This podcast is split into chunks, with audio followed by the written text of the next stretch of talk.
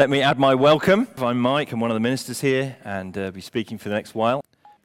Well, come with me on a journey through a great city. It's called Manchester. We're going to go up to the city centre. We're going to go to this building, which has been described as a PlayStation 2. Its real name is the Beetham Tower, sometimes called the Hilton Tower. The bottom part is the Hilton Hotel. Above that is apartments. We're going to go right up to the top, far above Cloud 23. You know, we're going to go even right to the very top, to the, the top penthouse suite, which is the highest home in Britain. And we're going to go, and here's the owner. He's actually the architect who designed the tower. And here he is in his living room, looking up at the ceiling and pondering. And we're going to go with him and we'll knock on the door, and he kindly lets us in and goes off to make us a coffee. And while we're there, we're looking out of these incredible windows. What a view he has! You know, he also has the only olive grove in Manchester in his ha- flat. He had the, the olive trees shipped over from Italy and put in before they put the roof on an indoor olive grove. And as we're looking out, what do we see out of these incredible windows? There's a view from there. By the way, I haven't been there. I got these pictures off the Guardian website. but I would love to go. what do you see as you, as you scan? You, this tower is visible from 10 counties. I think you would see cranes, dozens of them, flinging up new buildings, but they can't keep up with the demand for housing. This city is growing much faster than its ability to accommodate people. You would also see old mills. You probably see some old mill chimneys. Many of them are now converted into modern flats. That's a testament to the city's industrial past and its vibrant present. You'd see row upon row of red brick terraced houses. You'd hear the strains of Coronation Street. Thousands upon thousands of these red brick terraced houses built to withstand the rain. There are no grand Georgian townhouses here. This was a working city, not built on old money and inherited wealth, and it still is. You'd see great libraries, the Central Library. You'd see the John Rylands, one of the finest libraries in the world. You'd see an extensive university presence, two of the biggest universities in this country. You'd see a very leading music conservatory. This city is home to more than 80,000 students, thousands of future leaders from Asia, Africa, Europe, America, all over the world come here to study. The city is an educational hub for the whole world. And then further away, you'd see two big football stadia with two major Premier League football clubs, with Pep and Jose duking it out. We're not going to reflect any bias in this sermon today. The title of the sermon is City. but we're all going to be united you'd see the National Football Museum, the National Cycling Centre, you'd see Old Trafford Cricket Ground. Shout out for the cricket fans over there. This place is a hub for sports and athletics and leisure. We look to the north, south, east, west. We see the 10 boroughs of the Greater Manchester metropolis. It's home to more than 2.5 million people. It's the fastest growing place outside London. It has a fast growing economy. It's been called the Northern Powerhouse, creating jobs and opportunities for many people. We'd swoop down like a drone to the ground level. We'd go past the Bridgewater Hall and we'd hear the Halle Orchestra rehearsing something beautiful. And then we'd hear the strains of rock bands in garages and pubs and bedrooms. Perhaps we could hear the next Smiths, New Order, Stone Roses, or Oasis. This is a city with music in its bones, creative place. We'd smell the spices of Middle Eastern, African, and Asian food on the Curry Mile, mixed in with the sweet aroma of shisha pipes. We'd see the crescent moon on the spires of mosques.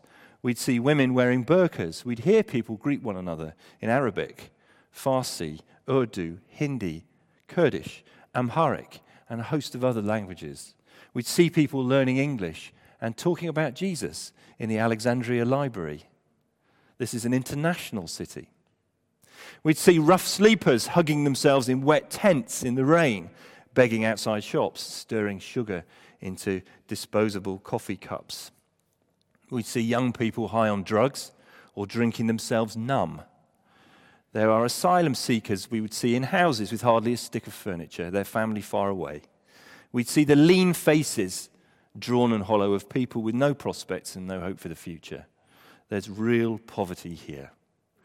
We would see the glitter and the glamour of the city centre, maybe at night, the bustling shops, the restaurants and clubs, the strength of the financial district. We'd see the one million pound plus Victorian houses in the wealthy, leafy suburbs of the urban south.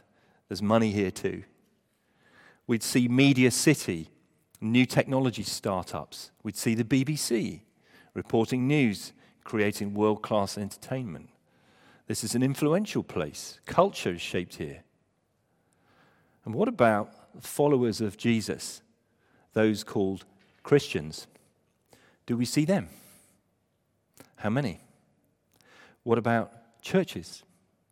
How do they relate to this great city? Now, I try to paint a very broad canvas today to capture your imagination and your mind's eye about the scale and the scope of Manchester.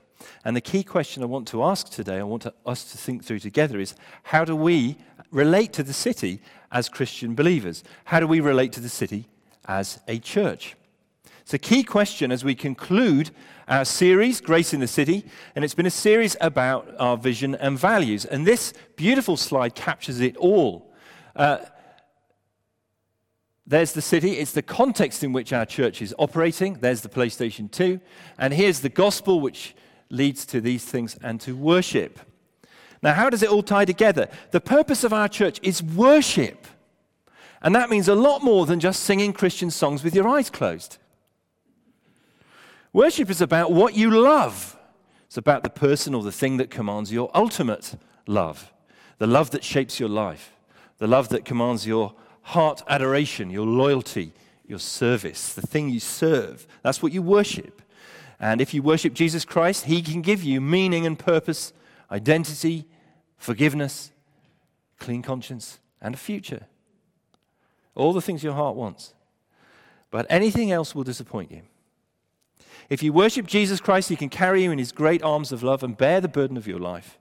But anything else you will have to carry, and it will wear you down and it becomes a heavy load. It's that important.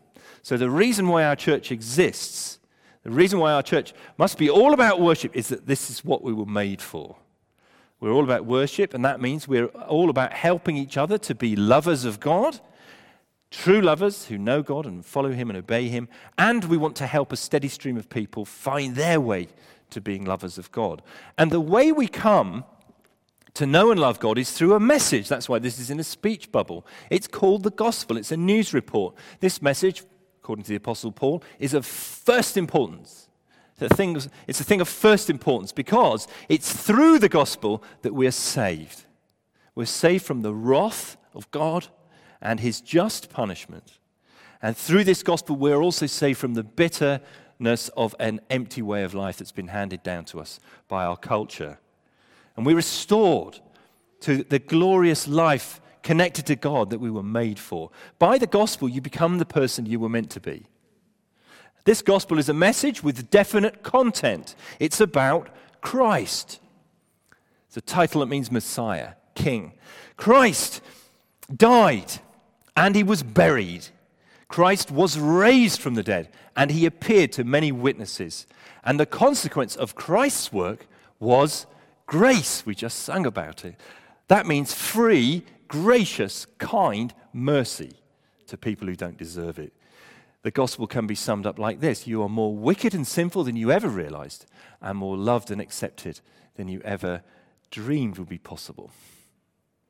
The greater the sense of the forgiveness we received, the greater the love and commitment we have towards the Lord who has forgiven us. In the case of the Apostle Paul, he had a sense of infinite debt to the God who had shown such grace, and it fueled a profound passion to spread the fame and glory of that gracious, forgiving God. We have to keep this as our center as a church. We sometimes call ourselves a gospel centered church, and that's what that means. Paul says this gospel is not merely a message, although it is that, it's also a power. A power. It's the power of God for salvation. And when it's unleashed, it draws people into three things it draws them into community, it propels them out on mission, and it melts their hearts to be people of justice. Community. We thought about the beauty of, of community, a really accepting, inclusive, open place, not all based on people like me, but great diversity of people, people you'd never normally be friends with, are drawn into the Christian community. It's beautiful. We thought about the challenge of community, and we thought about the call to community. But we also thought about the fact that community in the Bible is not an end in itself. Community is all about building us up so that we can be people on mission. We are sent with a message to all kinds of people in the power of the Holy Spirit. And last week we thought about justice and thought that according to the Bible, we should be passionate about justice. And by that I mean social action and social concern for the poor and needy. We should be passionate about it for three reasons the character of God, the reign of God, and the grace of God. Now, that in five minutes was a summary of five sermons, averaging 40 minutes each. That's 200 minutes, which is still shorter than the extended DVD edition of Lord of the Rings film, by the way. But there's one more piece to consider uh, in this diagram, and it's this How do we relate to our city? How do we relate to our city? Is it just a place that we happen to live? We could just as well live somewhere else. Or is there something significant about major urban centers in God's plan? Is there something significant about major urban centers in the historical moment that we find ourselves in? I want to answer yes to both of those questions. How do we relate to our city? In the remainder of our time, I want to try and excite you about the Bible's vision for cities and persuade you to stay and serve in Manchester for a long time. I'm not, there's no hidden agenda here, that's the agenda. I, I want to try and excite you about the Bible's vision for cities and persuade you to stay and serve in Manchester for a very long time. Two points today. See, you're getting off lightly. Two points God's view of the city and grace in the city. God's view of the city. How does the Bible view cities? This great book, we have this library of 66 books. It's full of uh, wisdom. You're, John Calvin said, You open the Bible, it's like opening the lips of God. What does it say about cities? It turns out it has quite a lot to say, often very subtle and not simplistic. It could be summarized, summarized with two words tension and redemption. Tension and redemption. Now we're going to uh, go on a roller coaster ride through the major Bible texts about cities. Are you ready? Do you have your seatbelts fastened? Some points on this ride, you will be turned upside down, lose some of your money, maybe be sick. Okay, we're starting where the Bible starts the book of Genesis, Genesis chapter 4. I'm gonna, I've not put all these on the uh, overhead in case some people experience vertigo. But uh, if you want to follow along and you can keep the pages flapping to keep yourself awake, we find in Genesis chapter 4 the story of Cain and Abel, the first murderer. Cain killed Abel, and God judged Cain and he said to him in verse 12, You will be a restless wanderer on the earth. Cain is to be restless and unsafe. Um, and so Cain goes out from God's presence. And then in verse 17, God even shows mercy to Cain. Cain lay with his wife, and she became pregnant and gave birth to Enoch. Cain was then building a city, and he named it after his son Enoch. And then from the line of Cain down there in verse 20, Adah, one of his descendants, gave birth to Jabal. He, he was the father of those who live in tents and raise livestock. His brother's name was Jubal, and he was the father of all who play the harp and flute. Zillah also had a son, Tubal Cain, who forged all kinds of tools out of bronze and iron. So you see here, the first city is built by Cain. But it's also a place of cultural development. Music, instruments are developed there. It's a place of technological development. They're able to forge things out of metal. It's a place of animal husbandry. They're raising livestock. So in the city, things happen. Why is that? It's because in the, cit- the cities tend to attract human talent. And the more people you have in one place who all work in the same profession, the more, and the more they meet, the more ideas they have, the more they share best practice. This man over here, Mike Lehan, he's part of a group that meets and shares ideas for nerds. Tech Hub. You know, they, t- they go and meet and talk about Drupal, things like that. Because it's a city.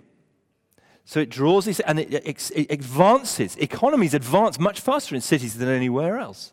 But it was built by Cain. Cain built it because he wanted a safe place. He thought someone was going to come after him. Turn over to chapter 11 of uh, Genesis, and you'll find here the first really famous anti God city, the city of Babel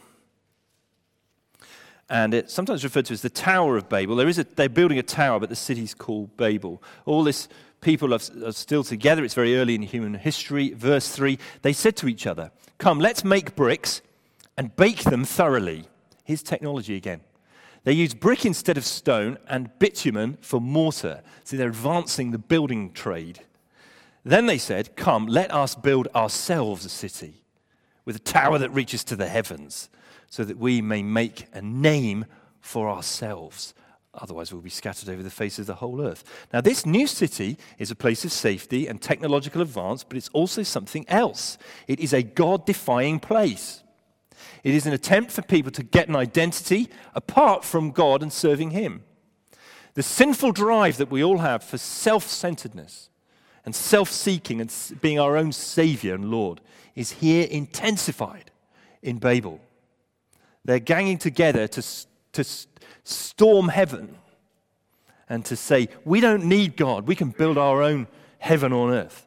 Now, cities can do this because cities are like a magnifying glass, showing human nature at its best and at its worst.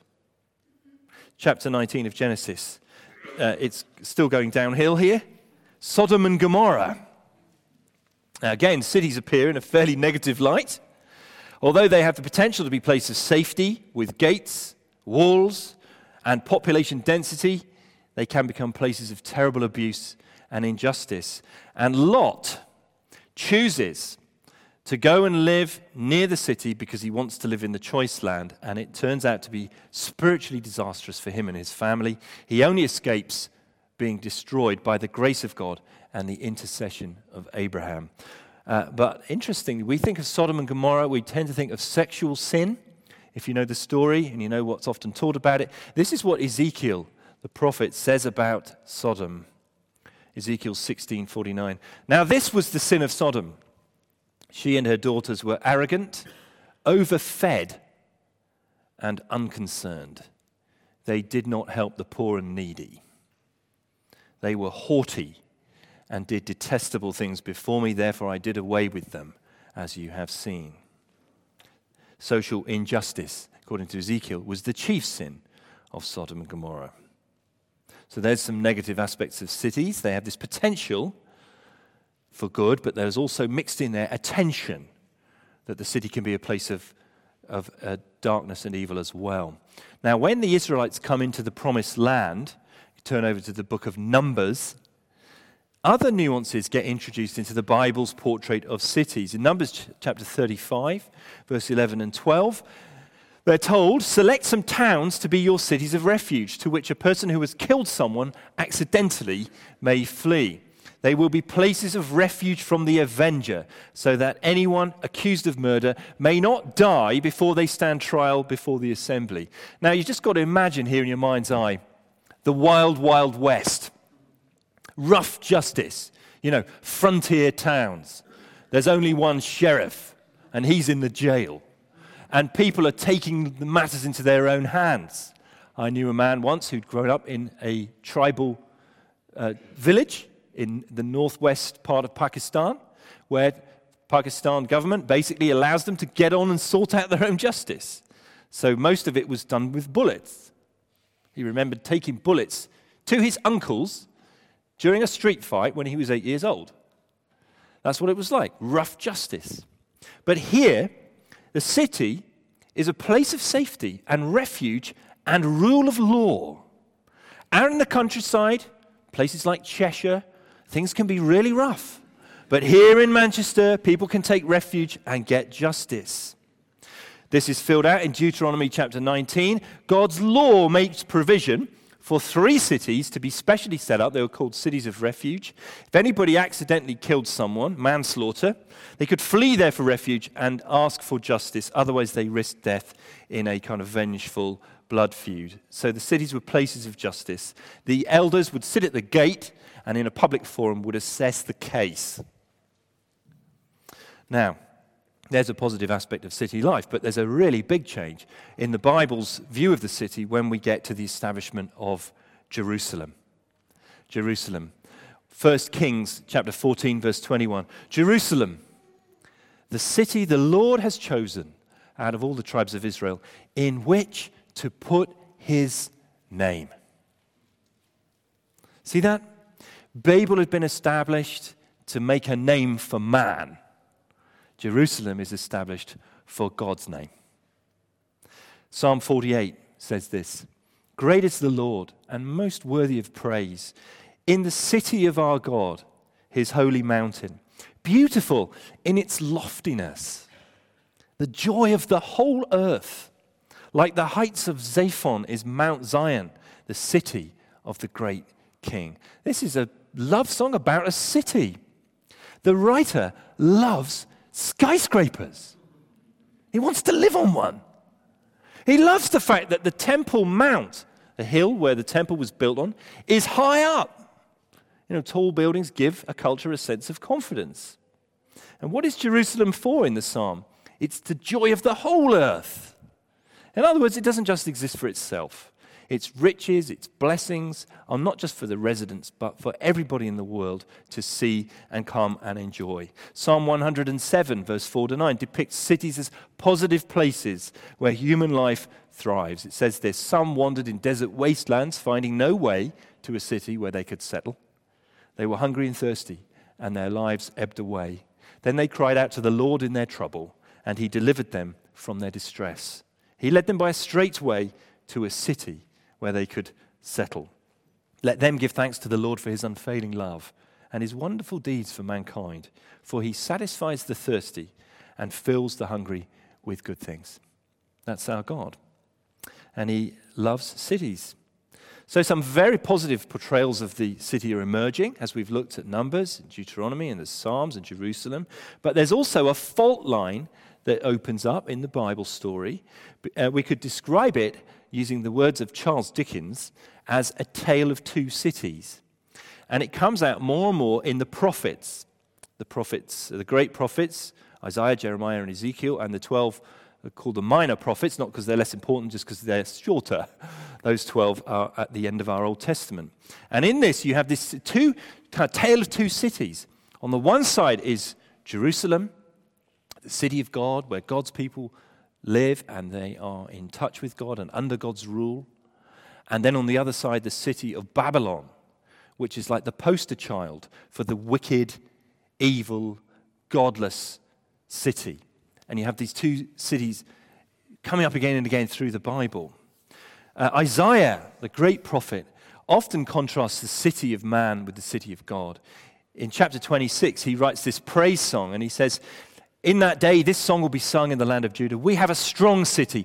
God makes salvation its walls and ramparts. Open the gates.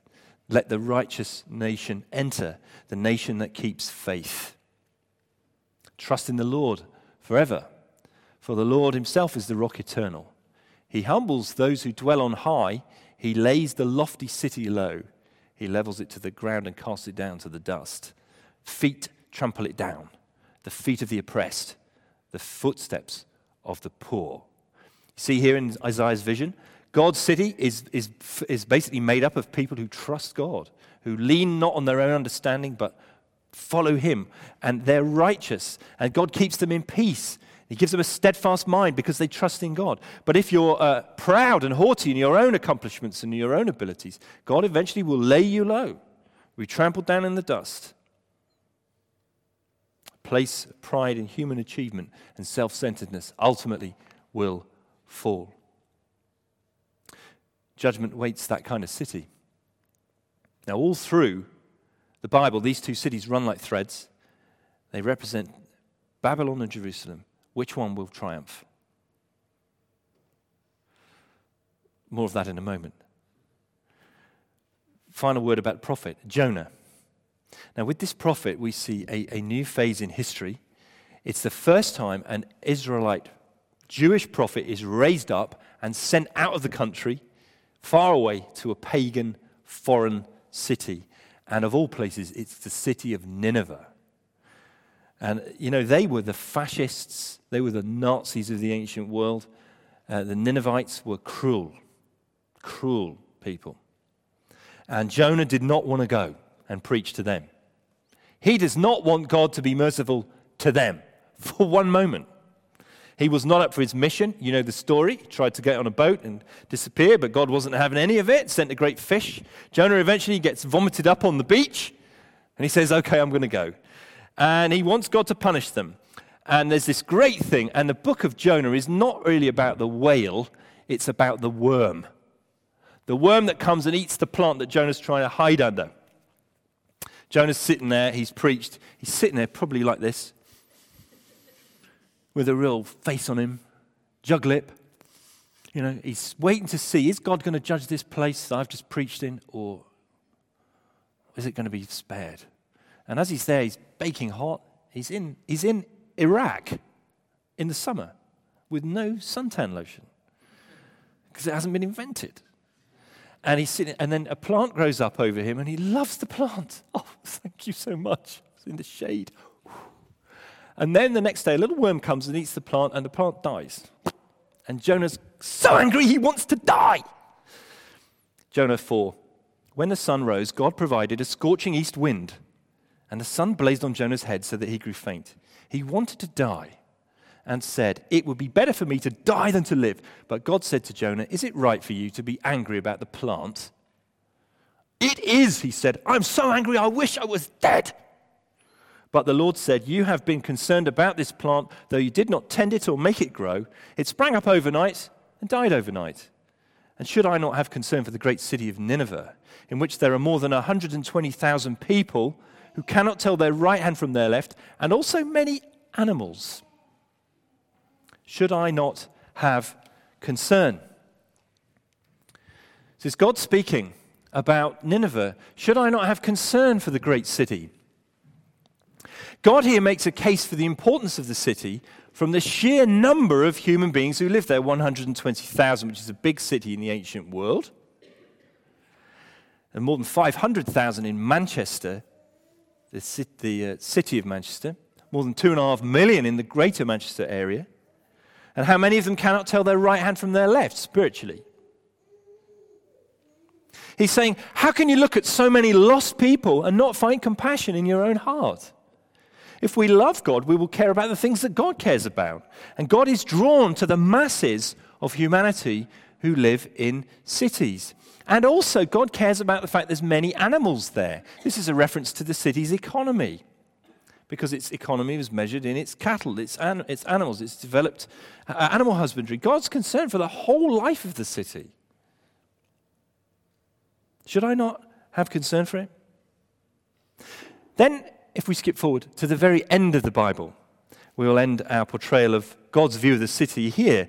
And here there's the kind of culmination of the city of man and the city of God. Turn to Revelation chapter 17. Revelation chapter 17. And we see here perhaps the most vivid and, and horrific portrayal of the city of Babylon. Revelation 17. This is vision language. It's visionary. Don't take it literally. Don't try this at home.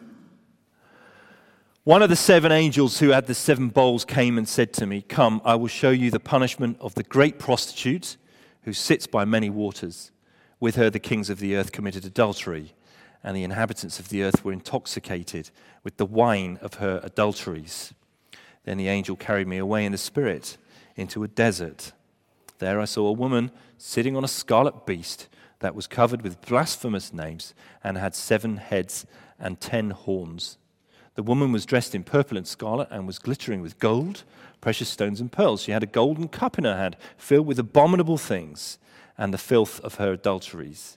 The name written on her forehead was a mystery Babylon the Great, the mother of prostitutes and of the abominations of the earth. I saw that the woman was drunk with the blood of God's holy people, the blood of those who bore testimony to Jesus.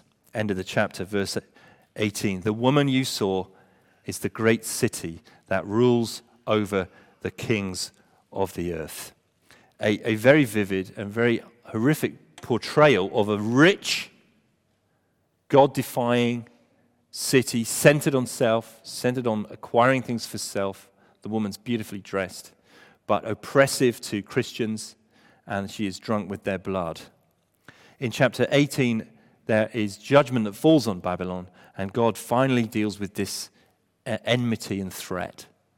And then, as you know, the story doesn't end there. In chapter 21, we read of this new city that Michelle read about earlier. The culmination of all things is, is a city, the New Jerusalem, coming down from heaven to earth. Heaven and earth are joined together. The, the, the, rule of God, which is perfectly enjoyed in heaven, now is perfectly enjoyed on earth, and we get to be with God without screens in the way and without curtains in the way, and, and living life as fully as it was meant to be because the city of God has now come. And in that place, interestingly, it says that the kings of the earth bring their splendor into it. So the great things and the good things from, from world culture get preserved in God's city. It's not like the world gets burned up and nothing's saved.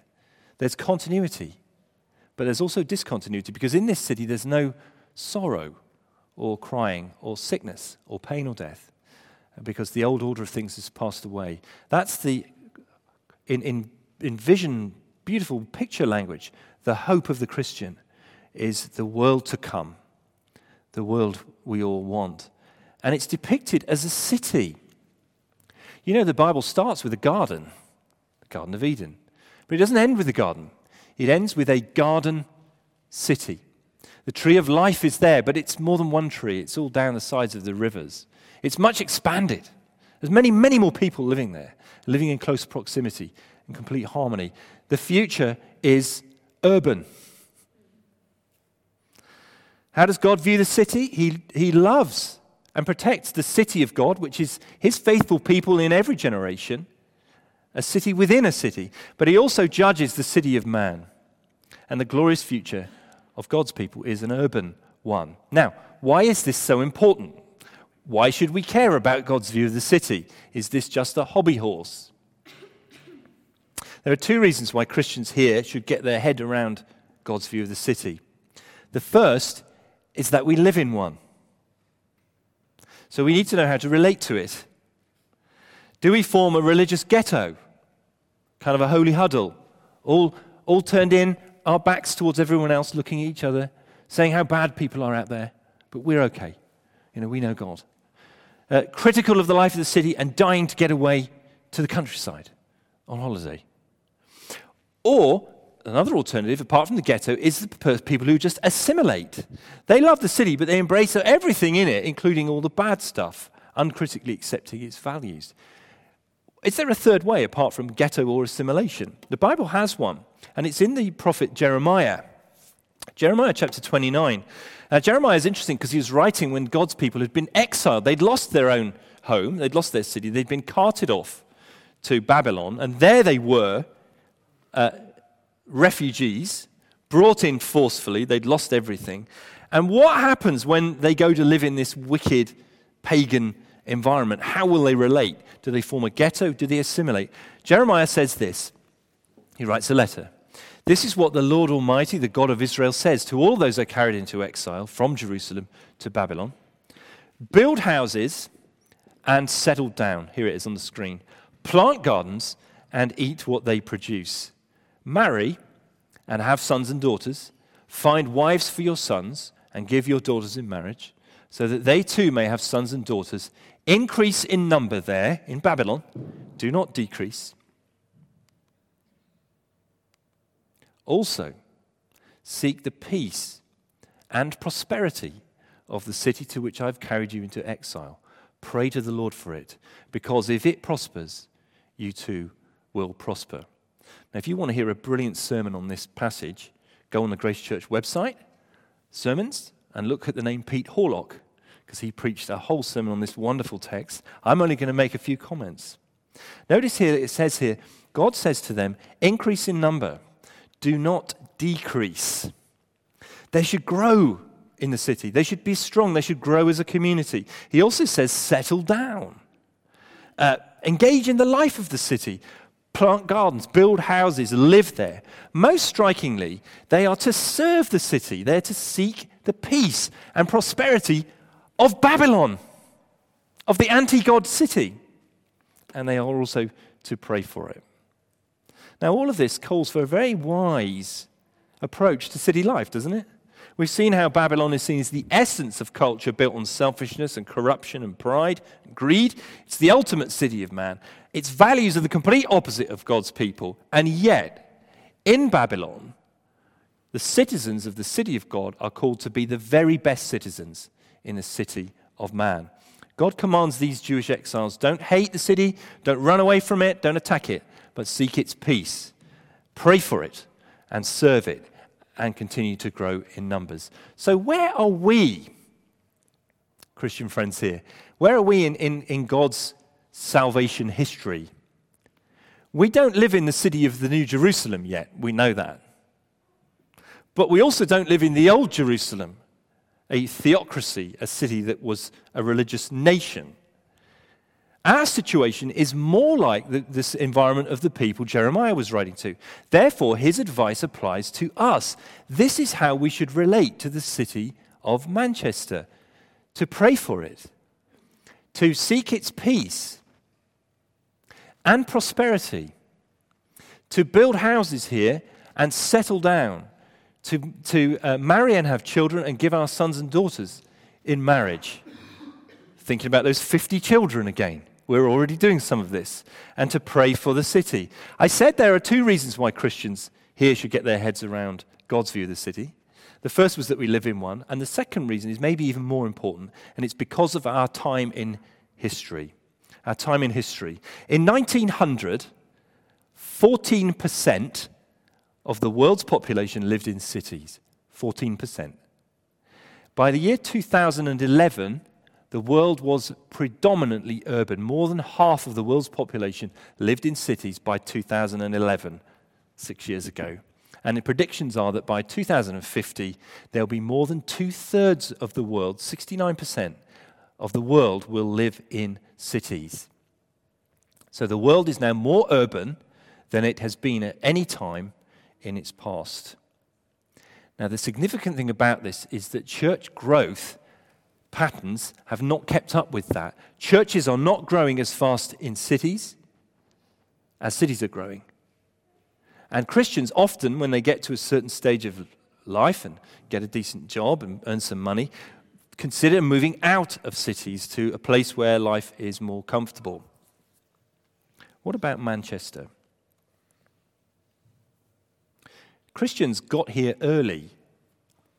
There's a stone found in a skip in the 1970s that was actually a Roman artifact.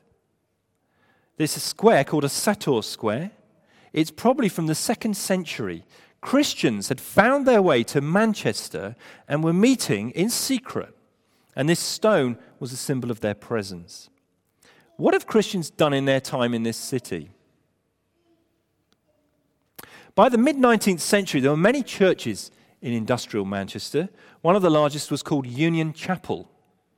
Its pastor was maybe the finest Bible teacher of the Victorian age, a Scotsman called Alexander Maclaren.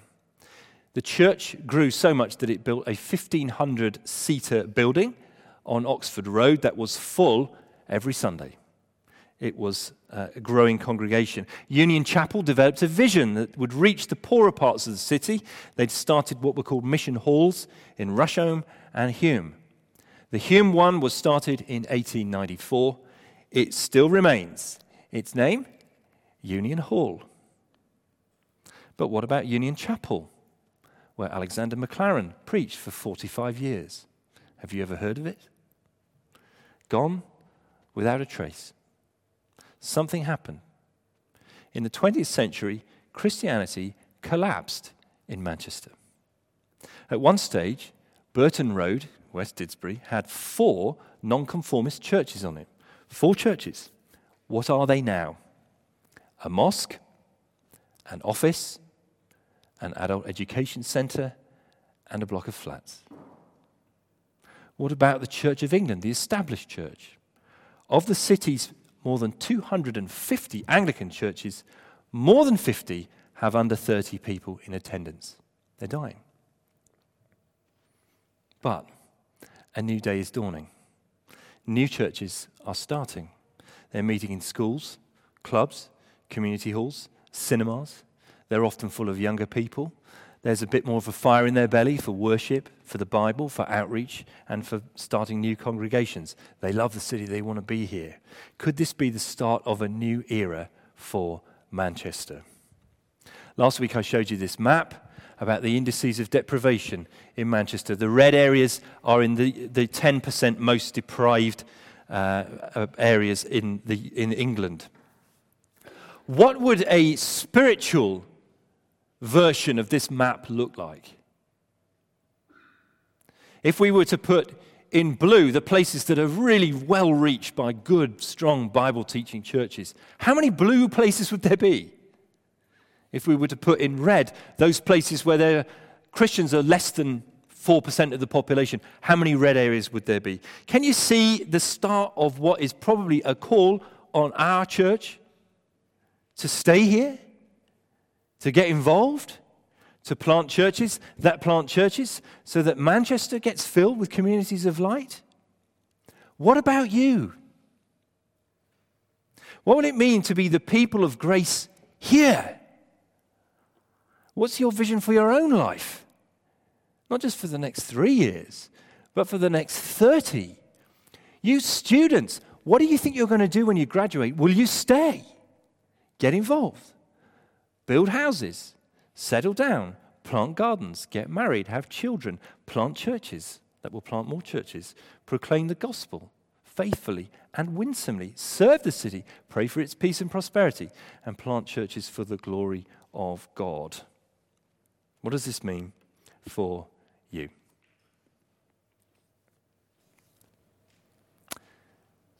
We're very fortunate to live in the day and age that we're in. We're in a, a time of freedom. Uh, but in our world, there are many Christians who don't enjoy such freedom, and they, even today, are persecuted. We're going to celebrate the Lord's Supper in a moment after we've sung, and uh, we'll be remembering the one who died for us. We'll be remembering the fact that we can live safely in God's city because Jesus was taken outside the city and was killed on the hill of Calvary. The high priest, says the writer of the Hebrews, carries the blood of animals into the most holy place as a sin offering, but the bodies are burned outside the camp. So Jesus also suffered outside the city gate to make the people holy through his own blood. Let us then go to him outside the camp bearing the disgrace he bore.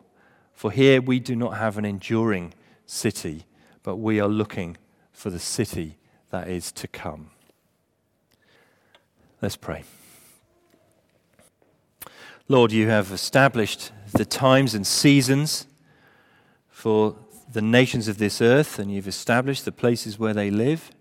And you've done all this so that perhaps they might seek you, reach out and find you because you are not far from any one of us. And you have established in your great sovereignty and your plan that at this stage in world history, the world would be becoming more and more urban. And that in such cities, great influence would be exercised over whole nations, countries, and people groups. And you're calling up a new generation of people to follow you and stay in the city. Thank you that we can be uh, spiritually safe here because Jesus went outside the camp and took our punishment on himself. Help us to take account of your call on our lives and our generation. And Lord, lead us, we pray, into fruitful ministry in Manchester so that this place could be turned again to listen to the voice of the Good Shepherd and be a place f- filled with communities of light. For we ask it in his name and for his glory. Amen. Amen.